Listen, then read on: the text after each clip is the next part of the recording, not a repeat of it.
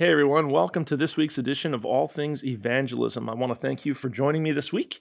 I'm here with uh, Sven Ostring, Church Plant Director for North New South Wales Conference, and I'm really looking forward to conversing today about our topic, which we're going to be talking about that God is love, but love is not God. And I think you're going to really appreciate the conversation. And uh, thanks for for coming on. No, thank you, thank you, Matt. It, it's a really interesting topic, and Matt, it is really deep to our hearts. It's really close to our hearts, I should say, in terms of we all want to be loved. The fact is that that no no one of us wants to to feel that we're not accepted, that we're not loved, that the idea that there'd be nobody in the world who would care at all about us, whether we lived or died or, or um, whatever, would be would be a terrible situation to be in. We all want to experience love, and that's why it's so close to our hearts today. Yeah, that's right. And just before we jump into the topic, I want to say that I believe that there are implications for evangelism and mission.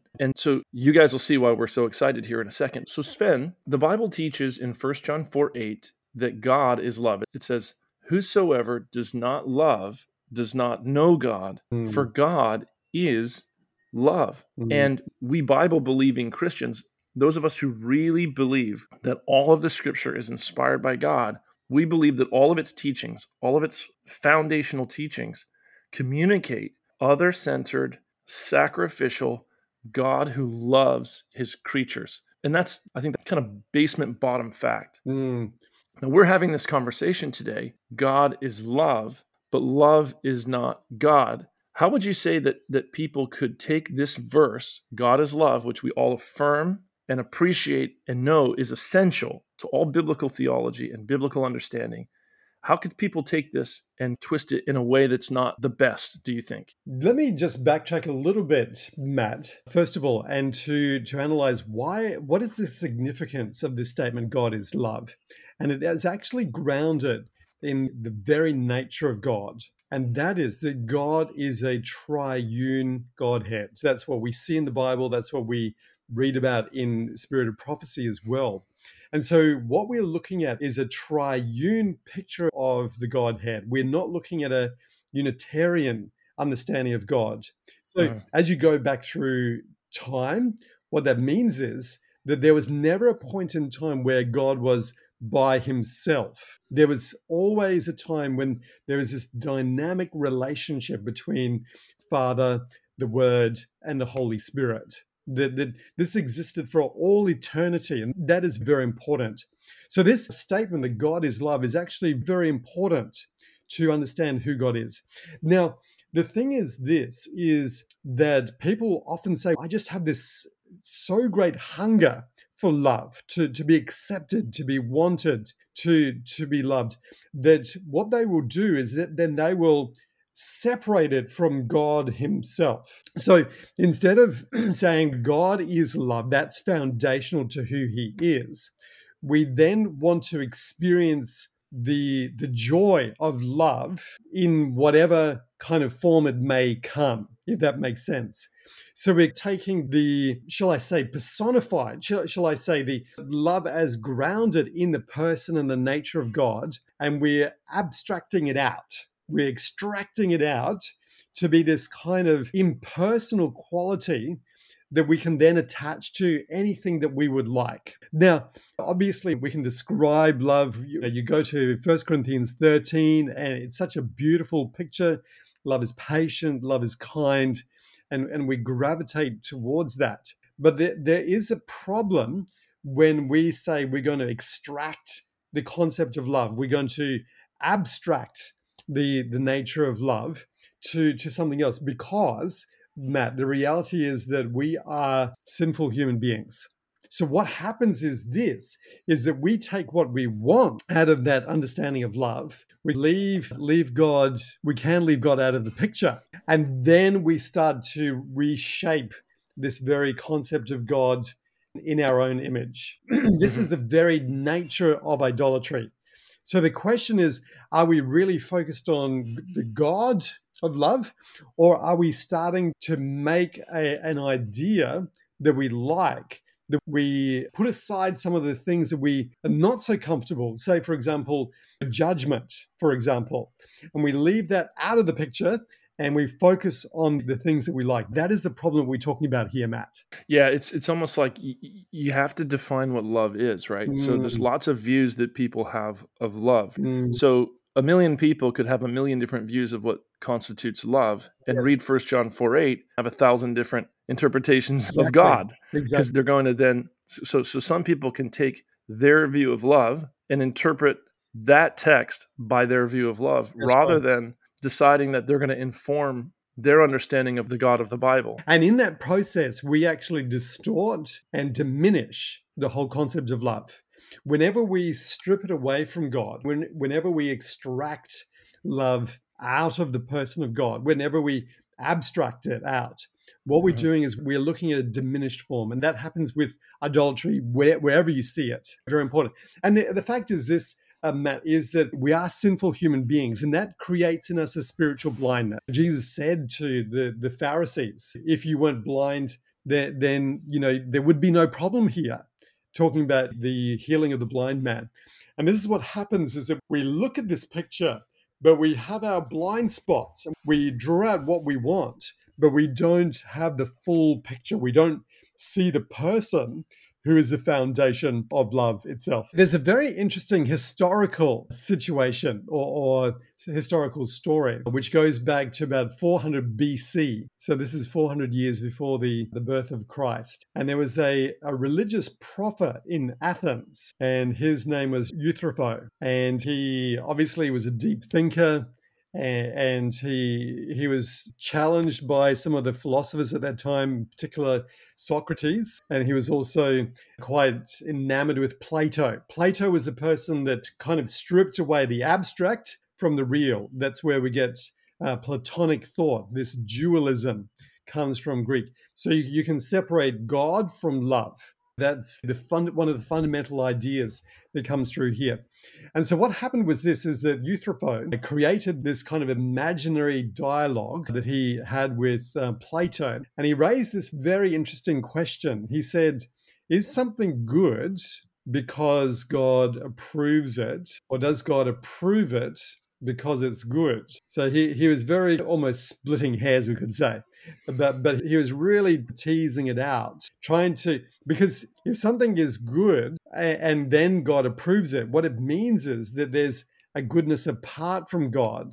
But if something is good just because God approves it, then it, it brings into this concept that the God can be just arbitrary. He could choose cannibalism, he could choose hate or rape or anything and just say that's good. You know, that's good. it calls it calls into question good. Exactly, exactly. Mm. And so he he thought, wow, I've been very cunning here. I found an incoherence in the understanding of God. But the problem is this: is what Euthyphro had done was that he'd stripped away this idea of morality from God. And the reality is this is that God is the moral foundation. He is the standard. His character is the very standard of goodness. So you can't strip it out. You can't say God is arbitrary in his decisions. You can't also say something's good before God even comes to it.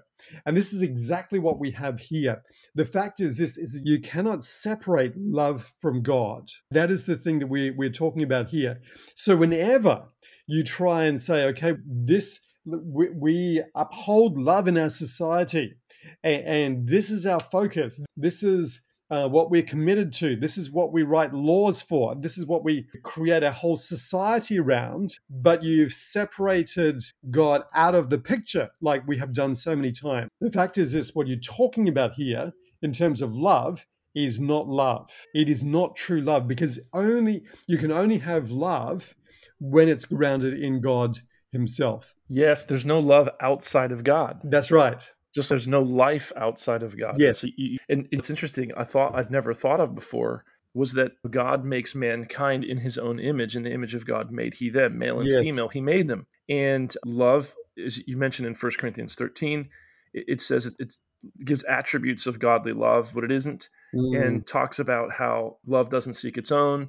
And every time in the New Testament you hear of God's love, not every time, but many times you hear of God's love, there's this idea of giving involved. God so loved the world that he gave his only begotten Son. Husbands, as Christ loved the church and gave himself for her. I live by the faith of the Son of God who loved me and gave himself for me. Mm. So you have this kind of corollary in the New Testament between love and giving. Yeah. And God makes mankind in his own image. Therefore, mankind would be unselfish by nature when we were all created.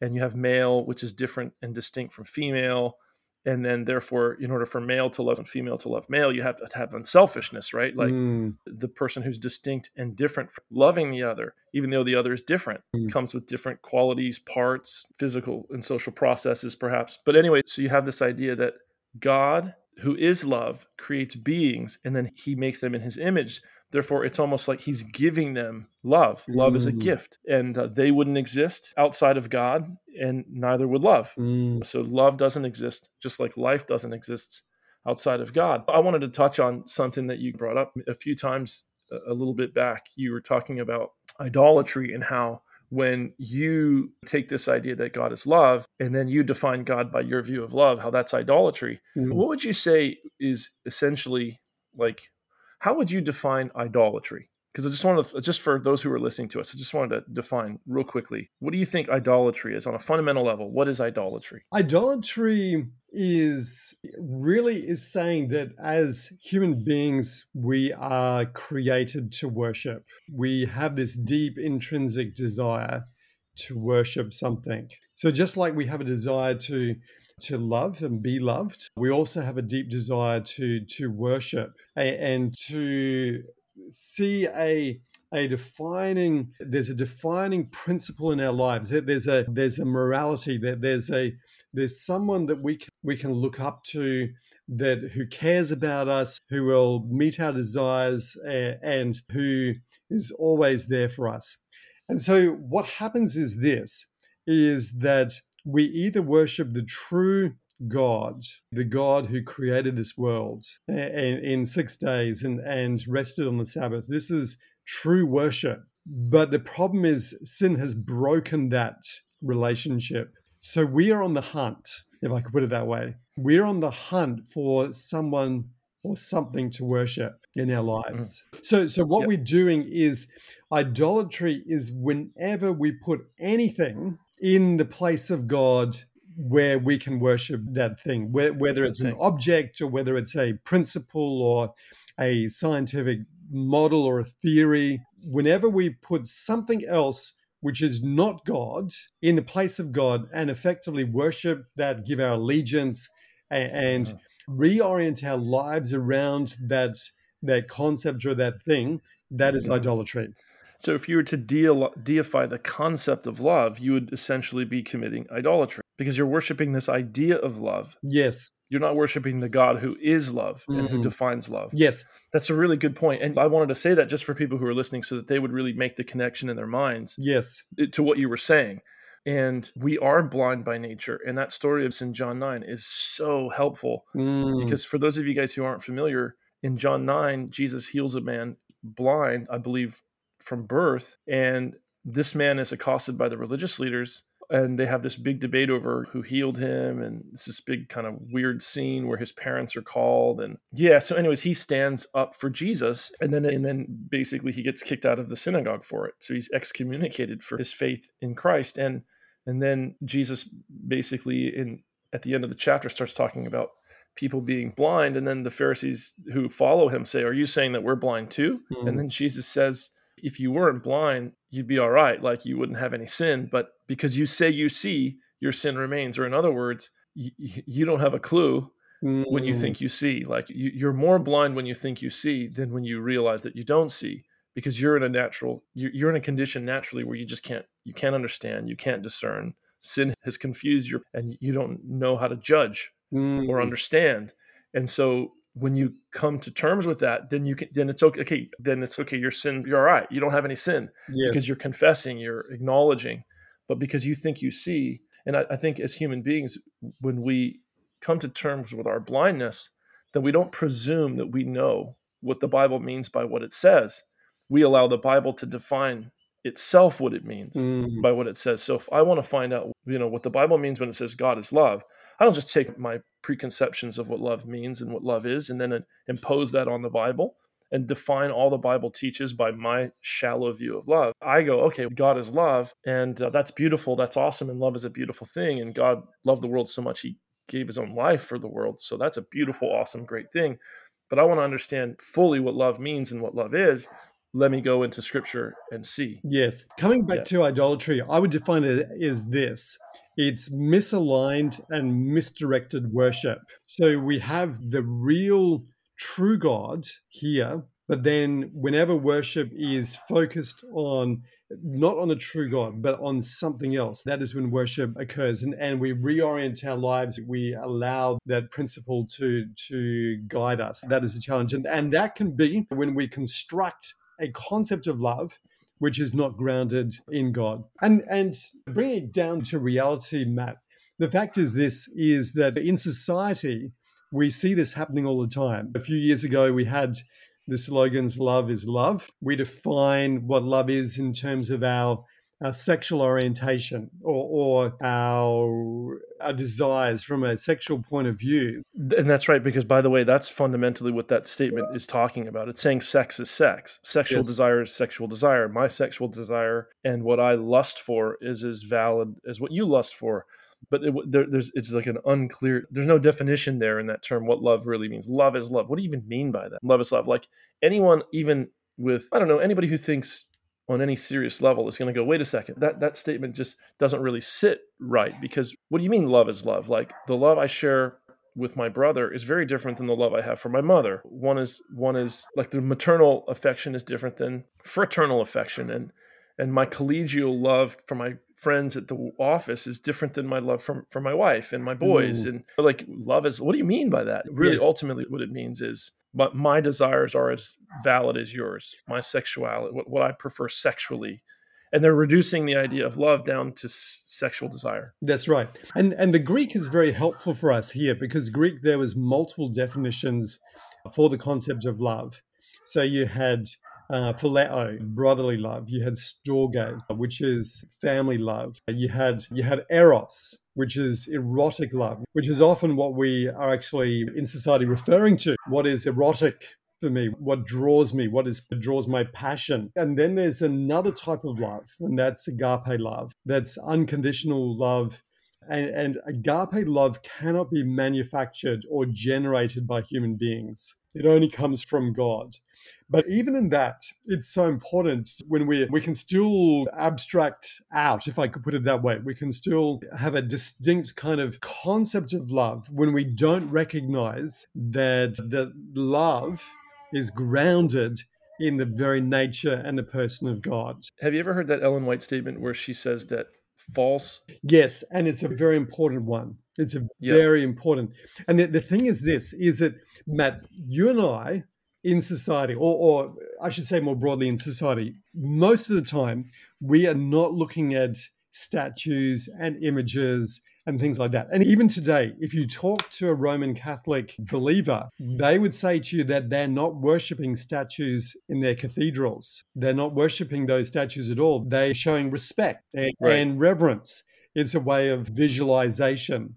So they would actually deny, they would deny that they actually worshipping idols. And I've spoken to, to young people who would say, this is not part of our religious experience. I'm not mm. bowing down to this statue of St. Peter or whatever. The issue is this is that we can not only have statues, we can have constructs of the mind which can become idolatrous. That's right. They're more you know, powerful, more dangerous. When a, when an ancient shape of a wood into image of what they perceive to be God, all they were doing was projecting what was in their mind That's right. onto a physical object. And so so the physical idol was a projection of the false concept of God that was already in the mind of the pagan worshiper. Mm. And interestingly enough, their gods were always interestingly, right? So the people were capricious, their gods were capricious. The people were brutal, their gods were brutal. The people were truce breakers. Their gods were truce breakers. The, the gods of the ancients reflected mankind. So mankind was making God in his own image because he was projecting his views, his concepts upon physical material, gold, silver, wood, and saying, This is God. So he's basically saying, I define who God is. Mm. And really, to me, when you take the statement God is love and and you really and you interpret then God by your view of love, you're doing exactly the same thing. And this is a problem, Matt, is that when you create a, a false construct of God, you never rise above the Mm-hmm. level of your idolatrous idea or concept. You're never elevate, elevated to God's understanding of Himself. That's right. You're always left to your meager understanding of things. Yes, that's powerful. you, you create you know- you create a, an idolatrous ceiling that you Yep. will never rise beyond. Yep. So And this is the point. This is the point. If there is a greater concept of love in the universe, but you create a lower, more diminished form, you'll never experience that higher, greater experience of love. yes. So if your vision is an erotic love, you'll never experience anything greater than that. And this is one of the really important things about the very nature of God. The very nature of God, philosophers talk about that God is what we call the maximally great, the maximally great being. There is nothing greater than God. So he has power to the, the maximum. He has knowledge to the maximum. He he is morally perfect. He is totally loving. He he is present everywhere. God is the greatest being.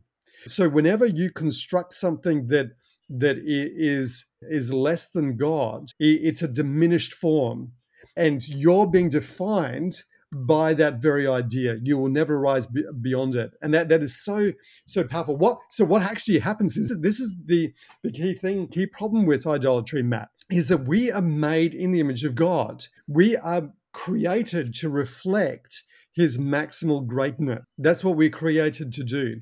So when we worship an idol, when we create God in our image, whether that's an evolutionary God or an erotic God or a metal God or a wooden God or, or whatever God you want, the fact is this is that on one hand, your concept of God is being diminished. But the other thing is this is that your humanity is being diminished as well. You never have the capacity to grow beyond your idolatrous ceiling. And this is the issue. Yeah, you, that's good. you will not experience a, a intensity, depth, a the greatness of love when you create love in your own image. Lucifer comes to mind, right? Like he he in exalting himself really was debasing himself. Correct. Because he he never would have been able to ascend beyond the, the state that God had given him, that had position God had given him. He'll never ascend above that. That's right. And in his attempts to ascend above it, he's really descending because his created mind, his created being. Yes. So we're created in the image of God. So so Mhm. when we create an evolutionary God, if I could put it that way, what are we doing? We're certainly diminishing the creative power and the God as creator, but we're also debasing ourselves to become animal. That's what we're really doing. Well, Ellen White has the statement where she says that we basically the, the dignity of our origin That's right. That's in order to escape the moral responsibility of God. That's- so you, you think that you're escaping the thumb of God who's got you held down. And, and in that very escape, you find yourself. Correct. That's correct. So so when we create an erotic construct of love, what we all what we're really doing is this is that we are just debasing ourselves to to to becoming sexual animals or sexual robots, whatever picture you want to, sexual humanoids, whatever picture mm. makes sense to you. But we are lowering ourselves. So we are the ones who lose out as well. Yep. And God knows that. Amen. Yeah, it, se- it seems to me that we live in an era where people want love to have no, love to make no distinction between good and evil. I mm. think that's really the, the major issue that, that we face in Christendom and, and also just in the world. The, the modern concept of love is that it, it does not distinguish between good and evil. And but Romans chapter 12 and verse 9 says, Let your love be without hypocrisy. Hold fast to that which is good and abhor that which is evil, or cling to that which is good and abhor that which is evil. In other words, love makes distinction between good and evil because good is good and evil is evil Mm. good is healthy and evil is harmful. And to the degree that you hate evil is the degree to which you love. The degree to which you hate evil is the degree to which you love good. That's correct. And so true love that's not hypocritical distinguishes between good and evil. Mm. And oftentimes in a world that loves sin, we don't love the idea of a God who doesn't love sin. Mm. And so we want to construct this view of God where he he tolerates the evils of humanity. We know he does tolerate them. Where sin abounds, grace does much more abound, and God lets his sun to shine on the just and the unjust. And he is in his soul a gracious being who loves even those who don't love him. Yet at the same time, he tolerates that evil. He has taken it upon himself to die for it. But it's not that he tolerates it in the sense that he thinks it's it's okay or he can wink at it or that it's acceptable or that it's you no, God hates evil. The fear of the Lord is to hate evil. God distinguishes between good and evil. And I think in the world that we live in, people like to, to think that love is willing to accept everything. I think that love is willing to accept everyone, but not everything. And just there's a couple thoughts when you were talking last time. I thought I just gotta I just gotta say a couple things here, and, and I want to end our conversation. You can say you know whatever you want to say because you're here to say what you want to say. But I thought like we're talking a lot of the way that people can idolize the idea of love, and we've talked about how God can mis people can misconstrue who God is by imposing their view of love onto the biblical text and onto God and how that's wrong and that's good i think it, it, that's a really important point to talk about and cs lewis talks about how that's where i got the title for this podcast is that he says god is love but love is not god and he gives a couple of metaphors to explain that and the metaphor i use is this isn't the best one but it's okay and that is that you could say a tree is wood, but wood is not a tree. Just like God is love, but love is not God. You could say the highway is bitumen, but bitumen is not a highway. Mm. Just like God is love, but love is not God. But I want to spend some time thinking about and con- conversing just for a few minutes on what then is love right? Like the, how do you understand love? How do you get your mind around it? And and but before we do two verses come to my mind and i'm just going to quote them for the crowd. Psalm 50 and verse 21 it says you thought that i was altogether one and such as thy i am not like you. Okay, so you have a perception of me and i'm not like you. And your perception of that i'm like you mm. you think i'm like you. So you have a view of love and therefore you think that my view of love has to be exactly the same as yours but mm. i'm not like you and i think it's isaiah 55 where god says my thoughts are not your thoughts says the mm. lord nor are my ways your ways for as high as the heavens are above the earth are my ways than your ways and my thoughts than your thoughts and it goes back to john 9 if you think you see your sin remains because you don't see. You're not like God. You don't know his ways. You don't know his thoughts. And as high as the heavens are above the earth are his thoughts and your thoughts. So don't project your views of love onto God. In doing so, like you're saying, you're going to create a ceiling for yourself and you're not going to know God for who he is. And this is life eternal, that they might know the mm-hmm. only true God and Jesus Christ, whom you've sent. And so God desires us to know him but we don't get to know him by imposing our views of love onto him and defining him by our perception. So, how do we know what love is? Obviously, there's a lot of answers to that. Yeah, it's a very important question because we all deeply desire love. The fact is this is that you can only really experience love where when you really encounter love for what it really is. That's the key in the Bible. The Bible says, you know, for God so loved the world that he gave his only begotten son that whoever believes in him should not perish but have eternal life. And that's the thing. It's similar to it's similar to our understanding of the past, the understanding of the, the future, prophecies, history. The fact is this is that we would be intellectually orphaned. We, we would be blind if it was not for God revealing to us what was going to happen in the future what has happened in the past. That's the reality because we just don't have the capacity of truly grasping, tr- truly being able to head into the future and to know what's happened in the past. We make all assumptions, but our assumptions get it wrong. And in exactly the same way, the only way that we really can understand love is when we experience God's love just raining down upon us, when He reveals that that love to us. That is the key. And the Bible is very, very specific in the sense that it says, We love because He first loved us. God takes the initiative, God shows us what it's like. If you want, Matt, if you want me to be very specific about what love is, what true love, what the greatest concept of love is, you need to look at the cross. You need to just spend time, a thoughtful hour every day, just at the foot of the cross that is where you really understand what love is. And and that is a completely different understanding of love than than what we often see in society because what we often see in society is the concept that when I get what I want, when I get the feelings that I want, when I receive the experience that I want, when I have the relationships I, that I want. But the concept that we see in at the cross is a God who didn't do it because he felt good, didn't do it because he he had some great experience or was sexually satisfying. In fact, it was it was the opposite. It was physically humiliating and shameful. But we see what love is, and so that Matt, that's what I would like to to invite everyone who's joined us today to just spend time at the cross and say, is this love? Is this the reality of love? And when, whenever you you know look at the other aspects of your life, and God has given us so many amazing things pizzas, burritos, sexual intimacy, all of those kind of things. What we are looking for is the greatest example of love in the world. John says, This is how we know. This is how we know love in what God has done for us. That's it. You so perfectly communicated what John himself communicates mm. in 1 John 3:16. Yes. We ask the question, how do we understand love? God is love. Okay, so what does that exactly mean? The book of First John talks about that a lot. He does. And in chapter 3 and verse 16 he says, "Hereby perceive we the love of God, that he gave his life for us. That's correct. As you're saying, at the foot of the cross, that's where you, you find out. Mm. And we ought to give our lives for the brethren. Mm. So, two ways he gives that you can understand the love of God by contemplation of what he did for you and by doing the same thing for other people. Yes.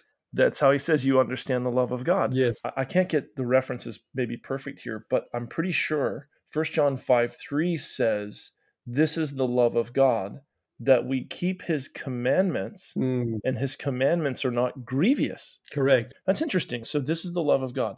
So, the love of God is expressed in keeping the commandments, are the expressed will of God, who is love. Therefore, they must be love expressed, mm. right? Mm. If they're the expressed will of God and God is love, then they're love expressed. And mm. Romans 13, I think it's 11, says, is the fulfilling of the law. So love fulfills the law because love to the law is an expression of love. Mm. And I, I think so. Here you go. This is the love of God that you keep his commandments and they're not grievous. First John 3 4 says, if anyone says that they know God mm. and they don't keep his commandments, they're a liar. Knowing God is love. And love is is is keeping God's commands, yes, which are expressions of love. Yes, and the, the key thing is Matt that that we cannot strip love out of God. This is what we started off the podcast because the thing is, God is holy, God is morally perfect, God is. By his nature, he is the very definition of morality. He defines everything that's good and what is not um, what is contradictory to god is is evil. So we have an intrinsic morality with love. You cannot separate it. You cannot say okay we're going to pull out the feeling or the relationship or the desires or the freedom shall i say without also including the holiness the moral perfection the judgment against evil and against sin. Mm-hmm. This is you know, very, very important. Yeah, this, you know, man, I just want to just say, so I don't forget, the missional, there's missional impact mm. in this conversation. There's this Ellen White statement where she says that, where she says that the Holy Spirit leads us. We do not lead the Holy Spirit. Mm. He's our guide. We're not his guide. You can get that from just the text. The Spirit of God is guide, John 16, 13. We're not his guide. Mm. He empowers us. He teaches us he testifies of Jesus. God is who he reveals himself to be, and the Spirit guides us into the truth of what that is and who he is and what love means. Mm. And I think through through a continued acquaintance with the word of God, you get to know the God who is love. And then therefore you you understand more fully what love is.